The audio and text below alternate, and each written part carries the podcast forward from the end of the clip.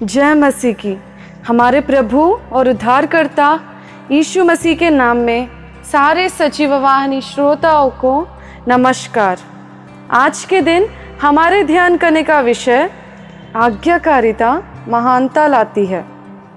हम कई बार परमेश्वर के बोलने के बावजूद परमेश्वर हमें वचन के अनुसार जब बात करता है या लोगों के अनुसार परमेश्वर कोई भी रास्ता इस्तेमाल करता है हमसे बात करने के लिए।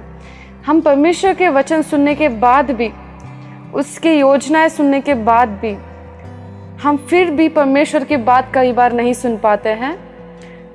क्योंकि हम विश्वास ज़्यादा नहीं कर पाते, क्योंकि परमेश्वर जो बोलता है कई बार थोड़े कठिन रहते हैं। हम सोचते हैं कि परमेश्वर का आवाज़ है क्या वो, या कोई क्या शैतान की आवाज़ है? ऐसे हम संदेह में रहते हैं। पर देखिए, परमेश्वर अपने वचनों से बहुत ही बार हमें तसल्ली देता है। अगर हमें कोई संदेह है तो हम फिर जाके अगर वचन में परमेश्वर से पूछे तो परमेश्वर फिर एक और बार हमें दृढ़ बनाता है। इसके बावजूद भी हम कई बार पीछे पड़ जाते हैं परमेश्वर के आज्ञा या उसके वचन का पालन करने के लिए। पर जब हम उसके वचन का पालन करेंगे तो हम महानता में जाएँगे। हम बहुत सारी आशीषें पाएँगे।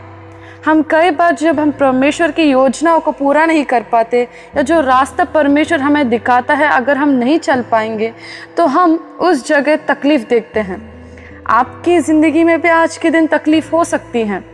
उसका ये एक कारण हो सकता है कि आप परमेश्वर की योजना के अनुसार नहीं चल पा रहे। अगर आप परमेश्वर की योजना के अनुसार, उसके वचन के अनुसार अगर आप आगे चल पाए तो परमेश्वर जो वादा देता है आपसे वो वादा पूरा भी करने वाला परमेश्वर है। जिस तरीके से बाइबल में यहोवा ने अब्राम से कहा, अगर हम देख पाए उत्पत्ति उसके बारह अध्याय, उसके वचनों में, अगर जैसे लिखा है, यहोवा ने अब्राहम से कहा, अपने देश और अपने कुटुंबियों, सारे परिवार को लेकर तो इस जगह को छोड़ के दूसरे देश में जा। तो अब्राम ने भेझिझक परमेश्वर की बात सुनी। अगर हम उसके आगे वाले पद में अगर हम देखेंगे तो उधर लिखा है चौथा पद में कि यहोवा के इस वचन के अनुसार अब्राम चला। देखिए, जैसे अगर हम परमेश्वर के वचन के अनुसार अगर हम आगे बढ़े तो हमें बस सफलता ही प्राप्त हो पाती है। हम महानता देख पाएँगे उस जगह।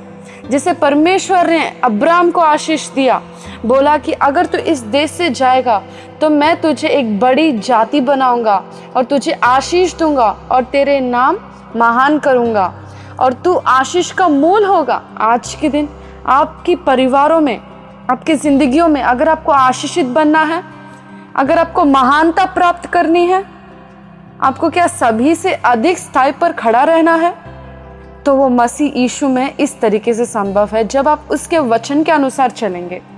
जो भी परमेश्वर आपको वादा देता है, अगर आप उसे पढ़कर, उसे पकड़कर आगे चल पाए तो आप महानता प्राप्त कर पाओगे। और महानता और सारी सफलता आपके और होंगी। परमेश्वर इस वचन को आशीष दे और आप सभी को उसकी आज्ञा का पालन और उसके दिए हुए वचन के अनुसार चलने की अनुग्रह सभी को दे। आमेन।